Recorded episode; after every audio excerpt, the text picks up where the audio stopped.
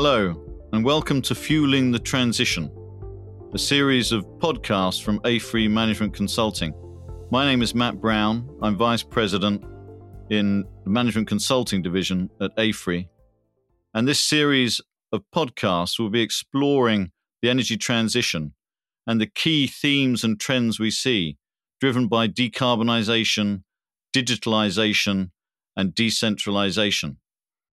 With me today, I've got one of our most seasoned experts when it comes to market design, and that's Stephen Woodhouse. Welcome, Stephen. Hello, Matt. Thank you for the opportunity to let me talk about one of my passions, which is our power market design. Excellent. And we've been working together now for a long, long time and worked on many interesting projects together. Probably don't get to work together nearly enough these days. I think it's, you know, it'd be nice to know really what's your you know what gets you out of bed in the morning? What's your driving passion when it when it comes to comes to work and then also in your personal life? Well i'm an economist and i would say i'm probably an optimizer.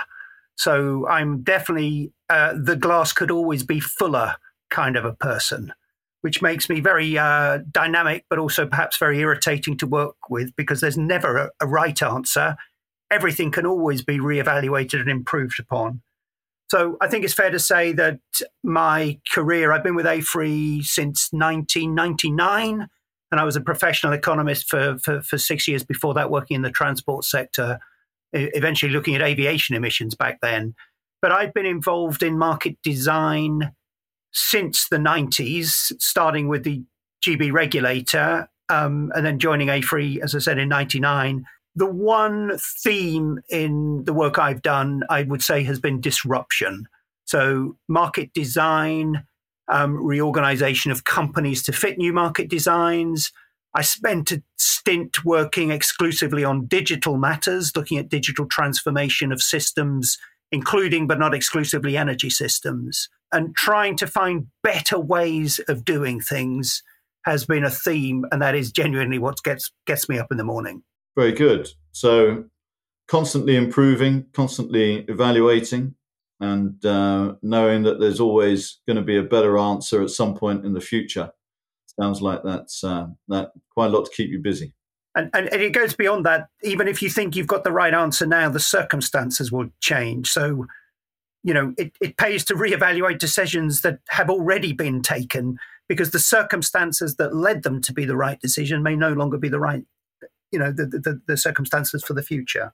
Absolutely, and uh, a long history writing full detailed market rules, end to end codes. Originally, I think for uh, for at least one of them was for the Irish market.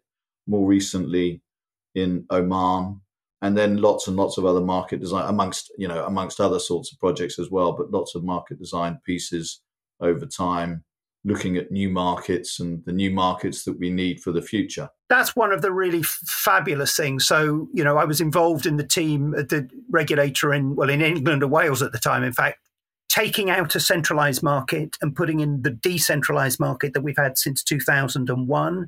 But the market we introduced in Ireland that was in force from, I think, 2007 to 2018, we did the very detailed design for, and that was a centralized market design. We then did the high level design for its replacement, the I-SEM, which is uh, a much more decentralized, more compatible with the European um, target model to allow free flow of, of, energy across borders within the market arrangements. Um, but the my, my, real heart is in decentralized designs, but that's a view I've I've come to over the years. So we've been involved in the debate in India about whether to centralize their market. We're working in Singapore on a market which is very centralized. The Omani market is a centralized market. And, and many of the other markets for which we've had an input have been the more European decentralized models. One of the fun things is we've had freedom to create some of our own concepts. Um, so over the years, we we you know we've invented elements of market design. I'm not sure very many of them have been implemented anywhere yet, yet, but I'm confident that they will be. So ideas like decentralized reliability options as the form for a capacity payment, or a concept called balancing resource options, which is a way that people can bilaterally take responsibility for reserve products. So, and we, we're working on some quite innovative markets at the moment for National Grid ESO. We've been working on the design of stability markets and of reactive power markets. So it never stays still. And, you know, what is the right answer in one jurisdiction at one point in time isn't necessarily the right answer somewhere else. So that's what makes this fascinating. And you know, for those that don't follow market design, I suppose we could say it's it's all about you know creating the rules of the game, how uh, how we how we play the game, and then advising also market participants who are going to be playing the game what they need to do in order to play the game. And electricity markets are are quite complex constructs. They don't, you know, I'm not sure. Are there any places where electricity markets sprung up by themselves, perhaps in some small way, but at a at a national level, I don't know if there's if there are any which are really anything other than a regulatory construct. Would you agree? I think that's right. I think they started off as being private networks with private arrangements, but they the, you know the critical importance meant that there had to be centralization. And I think the most important aspect of electricity that distinguishes it from other things is it has to be consumed at the time and the place well, it, it, can be transported over, over, over, over place, but not over time. So you need instantaneous balancing of, of what goes on and what comes off the network, and storage is, let's say, possible but, but, but tricky. So it is much better to share your backup and your reserve than to have a series of isolated networks, each with their own backup and reserve. Now, w- whether that continues to be true in the future as we diversify distributed resources, I don't know. But the, the value of having a co- connected grid and then having to have common rules for the use of that grid, I, th- I think, is paramount in, in electricity. But it, it's worth thinking about the word market.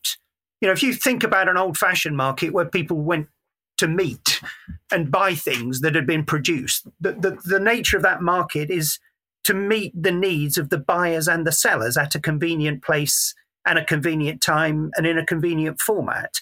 And we found that if we're talking about kind of traded goods, farm goods, we found there was also need for hedging. So there are markets for futures for pork bellies and so on. But as the buyers and the sellers and the nature of the products that they're trading changes, you know, we don't all go and buy all of our fruit and vegetables in a marketplace in the center of a nearby town anymore. We find that the marketplaces themselves have had to adapt, um, you know, because of the changing circumstances. And it's no different in electricity. And that sort of leads us very nicely into uh, more design changes. Certainly, when we talk about the uh, GB market, Great Great Britain market, and it's worth for those that don't know so, of course, the single electricity market in Ireland covers Northern Ireland, so part of the UK.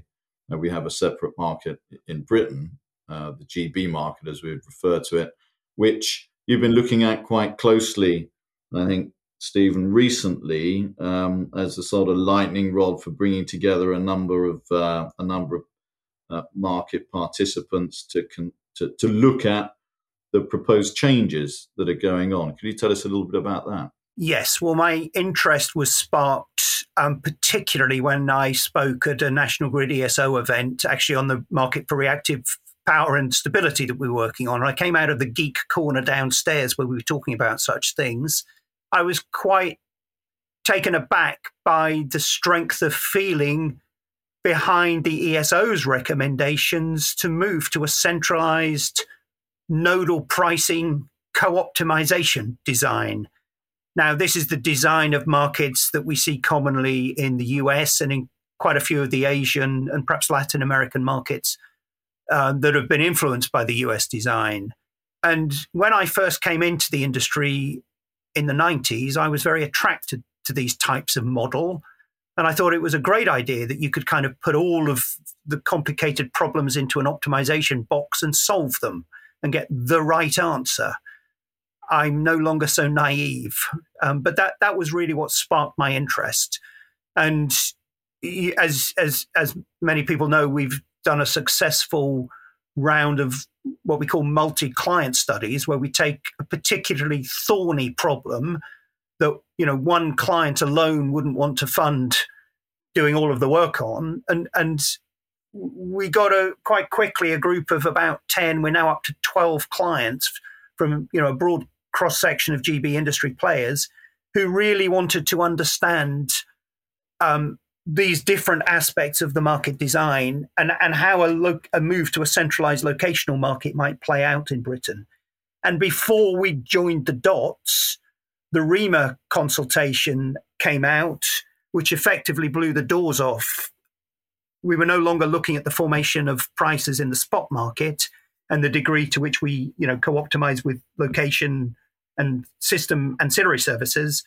We were looking at a whole broad range of, of, of issues, including how we trade energy separately from green energy, the possibility of even split markets for those services, but looking also at the form of capacity support, and the form of support for renewable generation going forward. So we expanded the scope of the project while we were still cooking it up, really to include all of those issues that are, that are covered by the, the, the REMA consultation. And the REMA consultation, of course, has been going on in politically turbulent times, and we don't know exactly where where things are going to land. But I I was struck. I mean, part of part of what got included as I would see it, was the Ukraine crisis, gas prices being so high, the impact on retail prices, and this idea that um, gas as a marginal fuel shouldn't be setting the market price for all participants who don't themselves have that as a cost, and that we should somehow divide markets up in, some way. And these split market ideas are in there, although as I understand it, they actually came from the other end of the story saying that we didn't think we could really support renewables in a market where where there'd be lots of renewables and there wouldn't be gas on the margin so much of the time to support the price. But perhaps perhaps you could give your view on this on this question on marginal pricing in in electricity markets and uh, and the sort of political discussions we've had. Well, let me take a little diversion and I'll come to that. So, as we decarbonize our power system, it involves a lot of new types of generation where there wasn't generation before, but also new types of loads. We're electrifying a lot of things, including at the lowest voltage levels. So, there are changes both on the production and the consumption side. We're actually starting to see growth in demand um, in you know mature systems where there hasn't really been growth as we deindustrialized. So we're moving back to a growth. And in fact, if you look at it, it's not growth in total demand that's the issue. We're still looking at you know two percent annual growth. You know, even quite high industrialization, electrification scenarios, two or three percent. It's not radical. It's what we always assumed at one point to be the baseline growth. But it is quite sharp growth in capacity needs. So the first challenge in transitioning to a decarbonized system is location. We either need a lot more grid at transmission and distribution level, or we need more sophisticated ways of managing with the grid we've got. So, actually, congestion management at distribution level has never really been done before, and it will be a feature of the future. You will be expected not to use your EV charger at the system peak. That you know, allowing everybody the freedom to do that when it's not necessary will end up putting a lot of costs. So, location, grid build, and congestion management will become incredibly important in the future system. The second issue I'll bundle together is balancing and flexibility, um, or, or let me say balancing and stability. So, stability, I might argue, are services that are dealt with by the system operator. They're smaller than the settlement interval and maybe smaller than the price zone. So there are some services dealt with by the system operator in ancillary services and other balancing services, which in the REMA consultation are broadly bundled together as being operational issues. But there's also just the kind of balancing of energy um, within the traded world. And for me, that's about getting value for flexibility and reflecting the dynamics of ramping and so on within the day. But in the old days, we had one set of capacity that could meet all of the flexibility and capacity and stability needs.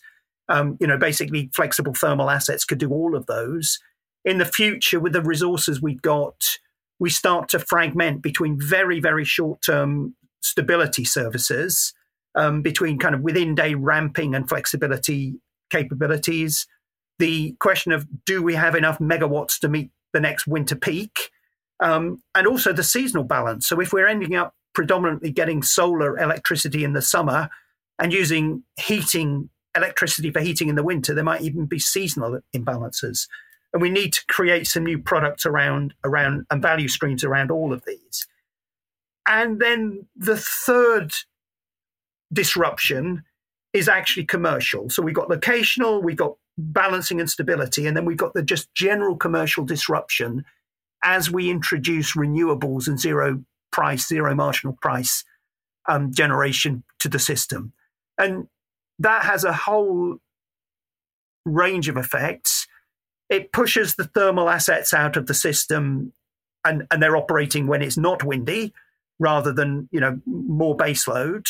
So we start to get conversations about missing money and the need for capacity subsidies, which we've been through that cycle already in Britain.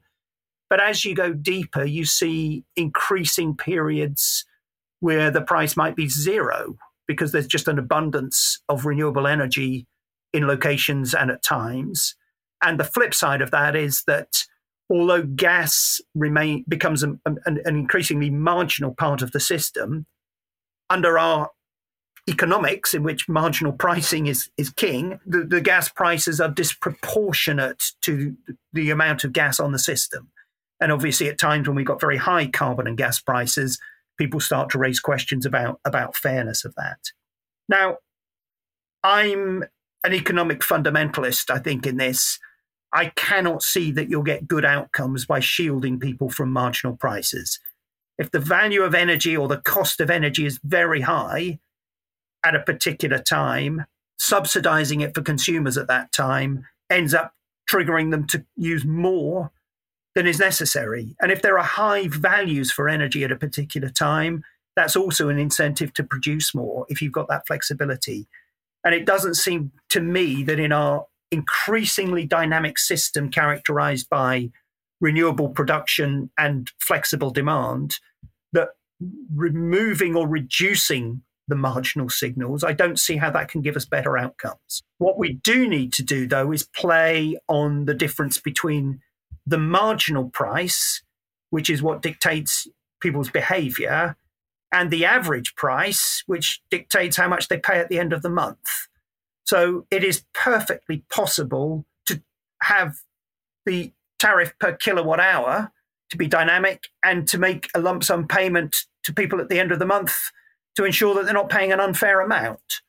So that is effectively what the CFD mechanism does. So increasingly, the share of renewable generation on our power system is covered by contract for differences. And irrespective of what the spot price for electricity actually is in the hours they're producing, there's a difference payment. So at times of very high electricity prices, the renewable generators on CFDs don't receive or get to keep those very high prices. They have to give the money back. And that money goes back to consumers.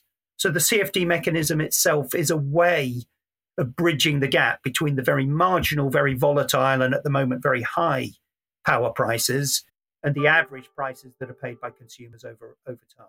Thinking about the um, the you know the work we've done on REMA, I think we've made it sort of phase one where we had some qualitative um, response to the consultation. Phase two where we're doing some more detailed modelling what would you say are the you know compared to the what was laid out in the consultation document what would be our key messages coming back on that document well the messages are really that we haven't found a justification for a very radical um, move away from the status quo so the areas that we've considered are how we organize our energy markets, which includes flexibility, but also location and operational issues.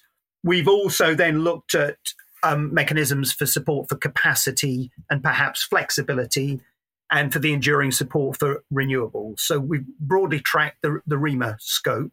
We came up with four alternative strawman models, which are combinations of those different elements. And they range from some relatively minor tweaks to the status quo to a much more radical version, which looks very much like what's being currently proposed by um, National Grid ESO, which is a centralized, co optimized spot market in which there are locational prices for energy. You know, a little bit like perhaps the Californian market, where I think California has 10,000 or so different price nodes. And there'd be a price generated for each of those in each, well, in each half hour if we stick with a 30 minute settlement interval. One of the critical um, factors behind the ESO's recommendations to move to a locational price is that we adopted the connect and manage policy in Britain some years ago, probably around 2010, don't know the exact date. And instead of having a situation as we had before that, where there was just a block on the connection of generation until the network had been built and the deep, deep reinforcements were put in place. So there was a long queue for connection and we were way behind on our renewables targets. Um, we moved to a situation where we just connected them anyway and agreed to deal with the congestion management afterwards. And although there was an implicit assumption that the grid would get built pretty quickly, in fact, there had been delays on the grid builds. You know, I think even Ofgem held up one of the bootstraps at one point. So there have been regulatory and other delays on, on the build of the grid. So we're in a situation where there is a lot more wind in Scotland and to some degree now off the east coast um, than the grid can actually cope with at times of high wind and perhaps low demand. So we're seeing a lot of redispatch. The connected plants, although they pay a high TNUoS in Scotland, that money isn't used to pay for the redispatch. And we're seeing very high costs in the balancing mechanism of effectively turning down wind where there's no grid for it, and then bringing on mainly thermal generation further south to replace the wind. And the costs of that are looking quite alarming. Why would you why would you not use the the TNUoS money to pay for the redispatch? Because that would seem somewhat logical to me. Yeah, well, that's something we have talked about within the study. And, you know, at the moment, the, the is sort of ring fenced into pots. So, in principle, new connections in Scotland put money into the TNUoS pot, but it's not used for redispatch because the total sum of money payable by generators is fixed. Effectively, if you if you end up connecting a lot a lot more uh, generation in a high TNUoS area, you just reduce the TNUoS cost for all the other generators within that fixed pot. And, and it's not totally fixed because if you need to build more grid, eventually more grid will get get get, get built because of those needs. But yeah, I I do think that might be one of the areas we could we could consider a quicker fix. Looking forward, it seems to me there's a there's a potential there'll be a lot more flexible demand on the system and a more lot more access to flexible demand on the system. Do you think this centralized model is is a good model for for accessing that? Because I think it's crucial in terms of having a cost effective future, you know, solution that we can access it. I think that's at the heart of my um, instinctive preference for decentralized solutions. So, in a centralized model, the idea is you put all of the costs, all of the resources, all of the characteristics of these different resources into some optimization model and solve it and get the right answer. And that sounds brilliant. Um, but the truth is, we don't know the characteristics of these resources, particularly as we're getting a diverse group of resources. It's no longer this is a CCGT and we know its cost structure and its operating characteristics and we know how to run it. We're talking about resources that are used for other things as well, like batteries or uninterruptible power supplies or, you know, my, my, my car. So there are lots of things that govern how I deal with the battery for my car, but they can't all be expressed in an algorithm in somebody else's optimization model. So it seems to me that the time has already gone for central dispatch and central operation of what where increasingly we'll find the flexibility is coming from distributed decentralized resources. I mean, just coming back to the locational issue, in principle, I can only agree with the statement that the location is an important part of the value of any service. You know, there's nothing you buy that when you buy it, you don't think, well, where is it now? How long will it take to come? Will it will it be broken or lost in transit?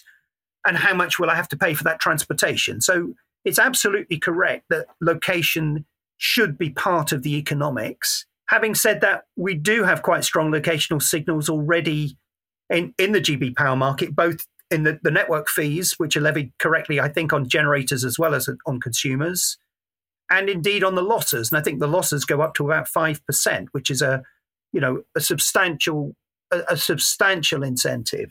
When we think about location, one of the arguments that we see at the moment is that because the market is defined at a national level, um, the dispatch is inefficient. And actually, I haven't seen evidence of that. The truth is that the schedule that people notify to the system operator in the form of their final physical notifications is infeasible.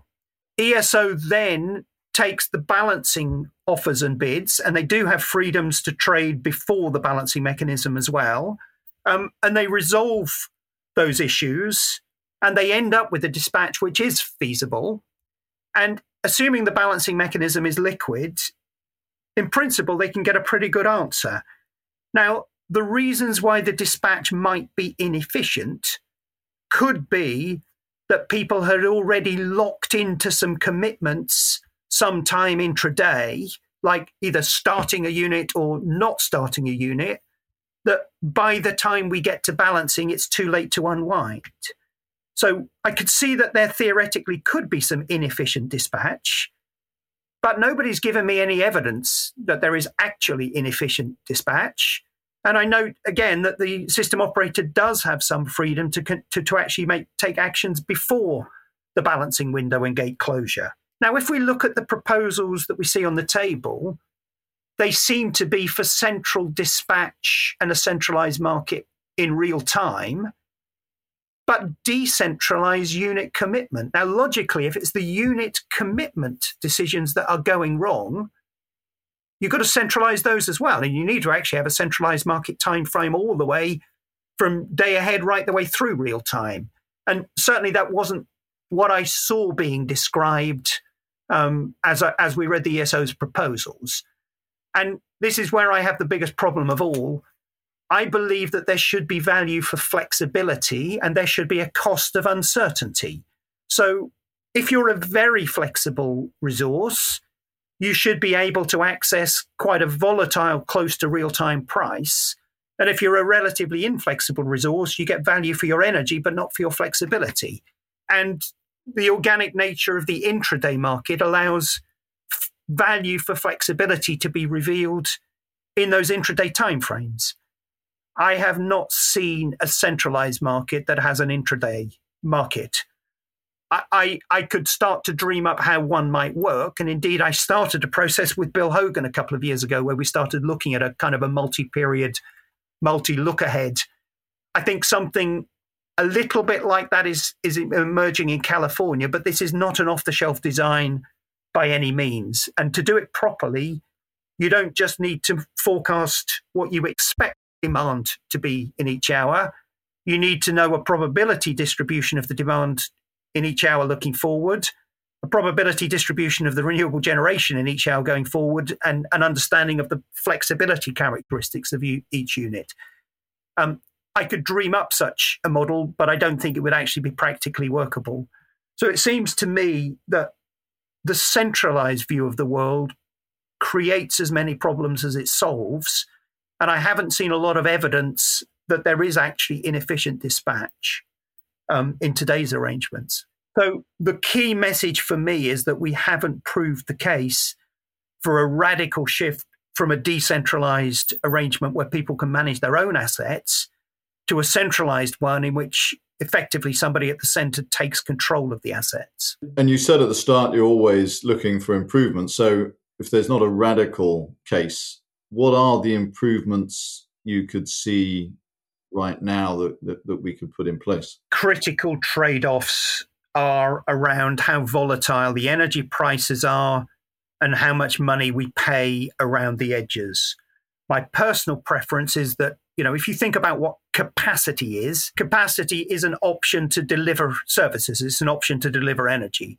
So my preference would be that the capacity market weren't a top-up payment; it was would be some kind of option. So we actually have really volatile spot prices that reflect scarcity, but people who've sold firm commitments on capacity uh, would effectively, like the CFD holders, have to give back some of that money. They don't get to keep the price spikes. I would like there to be a differentiated capacity market that reflects different strike prices and also different reference markets. So, inflexible capacity sells a day ahead capacity ticket, but more flexible can sell an option on the balancing or maybe on some intraday um, mar- market. It could be a physical, not a financial. The support for renewables we can certainly explore options where that support is extended because there comes a point if we put a lot of renewables onto the system, and particularly if we have locational pricing, that once they come out of their initial support period, they end up receiving effectively very close to zero prices for very large parts of the year. So the residual value might get collapsed. We are certainly exploring a, middle, a model in which there might be extended support for renewables. So you have some kind of CFD mechanism extending beyond. And that's our way of achieving this split market model where effectively renewables end up earning a long run cost and the overall benefit of that goes back to consumers. I am still very interested by the idea of locational prices at some level. And here we get into the real dilemmas. So it sounds plausible to move to a zonal rather than a nodal market. And there's a question about how many zones and how stable would they be. Um, but indeed, we've been in a zonal market for many, many years. There was an obligation to reappraise the zones every two years when we were under under the network codes, the European network codes. And the fact that nobody took that very seriously, well, we got away with it, didn't we? Um, but but we have always been under the the shadow of a potential um, re- rezoning. So, and, and you could argue that even a national market always has the threat that there will be a locational split later on. So, to the extent that a zonal market is inherently unstable, well, we've been in that world for quite a long time already. The real issue, though, is if you move to a locational market, whether it's you know small zones, big zones, or nodes, are you putting risks on investors that they have no tools to manage? Because in the capital intensive future world, you know, if you if you add risk and add to the cost of capital, that can very quickly outweigh any benefits that you might have in, in terms of operational efficiency. And indeed, we don't find examples where investors can lock in to long term transmission price hedges. So, the availability of those long term hedges in a locational world, I think, is a question mark. And also, as for any other forward trading, the products that we seem to see are baseload, and baseload doesn't exist anymore except for nuclear plants. So the wind generators don't want baseload, and the residual thermal generators only get what's left after the wind has gone. So those forward transmission products are not really fit for purpose for a decent decarbonizing um, power system. So I'm drawn to the idea of locational pricing but I'm concerned that the risks that it brings um, don't outweigh the benefits. And there is indeed there, there is indeed the issue that we would exacerbate the zero prices in areas um, where there's already a lot of wind and not enough grid. And and as I've said, we have some fairly substantial locational incentives through to TNUoS and loss charging. So whether whether we need additional incentives and whether we will significantly improve dispatch efficiency, I think is an open question. And part two of our study, which we're now going through, is in fact to model these things, and we really want to model, you know, the frequency and the incidence of zero pricing, and the combinations of that with different locational breakdown of the of the price areas. It seems like you know investment certainty given the amount of investment we need to we need to bring forward investment certainty sort of trumps other considerations uh, within you know within this overall overall framework and to make sure we get get investors coming in is more important than a radical change, I guess, at this stage. Well, I, I, I, think our, our minded to position at the moment is that we haven't made the case for radical change, and the risks associated with it are likely to be far greater than the benefits. But we do still need to look into this space of decentralized markets to figure out where we get the greatest value. Um, and it seems to me that the most flexible resources of all are likely to be, you know, at the consumer side, you know, people's EV charging and maybe their heat pumps. I have not seen locational markets which actually feed down to those levels. And indeed, we're going to see distribution congestion, not transmission congestion. And I'm absolutely sure nobody's going to want my street to have a different price to your street when three people down the road turn on their EV charger. So there is a limit to how far it will be politically acceptable to have locationally varying prices. I would fully expect that if we do move to locational prices, there will still be some averaging towards the smaller consumers. And that I think is where some of the real benefits might actually come from. And if you if you socialize the cost towards consumers, as is done in most locational markets, many of the potential benefits I think will be lost. So with that, I think um, I think our round our our roundup of uh, the REMA situation comes to a close. Uh, it's been fascinating uh, talking to you, Stephen. Thank you very much for your time and uh, for appearing once again. Well, look out for the report that follows the modelling phase, which we're expecting to be in, you know, February or March time next year. So we've we've got some tentative conclusions based on qualitative analysis, and we're hoping to to model as far as these things can be modelled to see if we can either justify or have to change the conclusions that we that, we, that we came to in, in part one. And we continue in, to engage actively with. Um, we've we've twelve members of the study, and we, we we're always welcoming more if you want to get a deeper insight. But we're engaging also actively observers on the study, which include National Grid, ESO, um, NGET, Ofgem, and BEIS. So you know we intend this to be a dialogue rather than you know a, an industry lobby group. We, we are genuinely trying to find a good answer for all concerned. And we generally find on these multi-client studies that not everyone has the same perspective, and we have here people representing all sort of different types of generator flexibility. You know, less flexible. I could say, you know, the the generation side, demand side, etc. So it's a broad spectrum. It, it is a broad spectrum.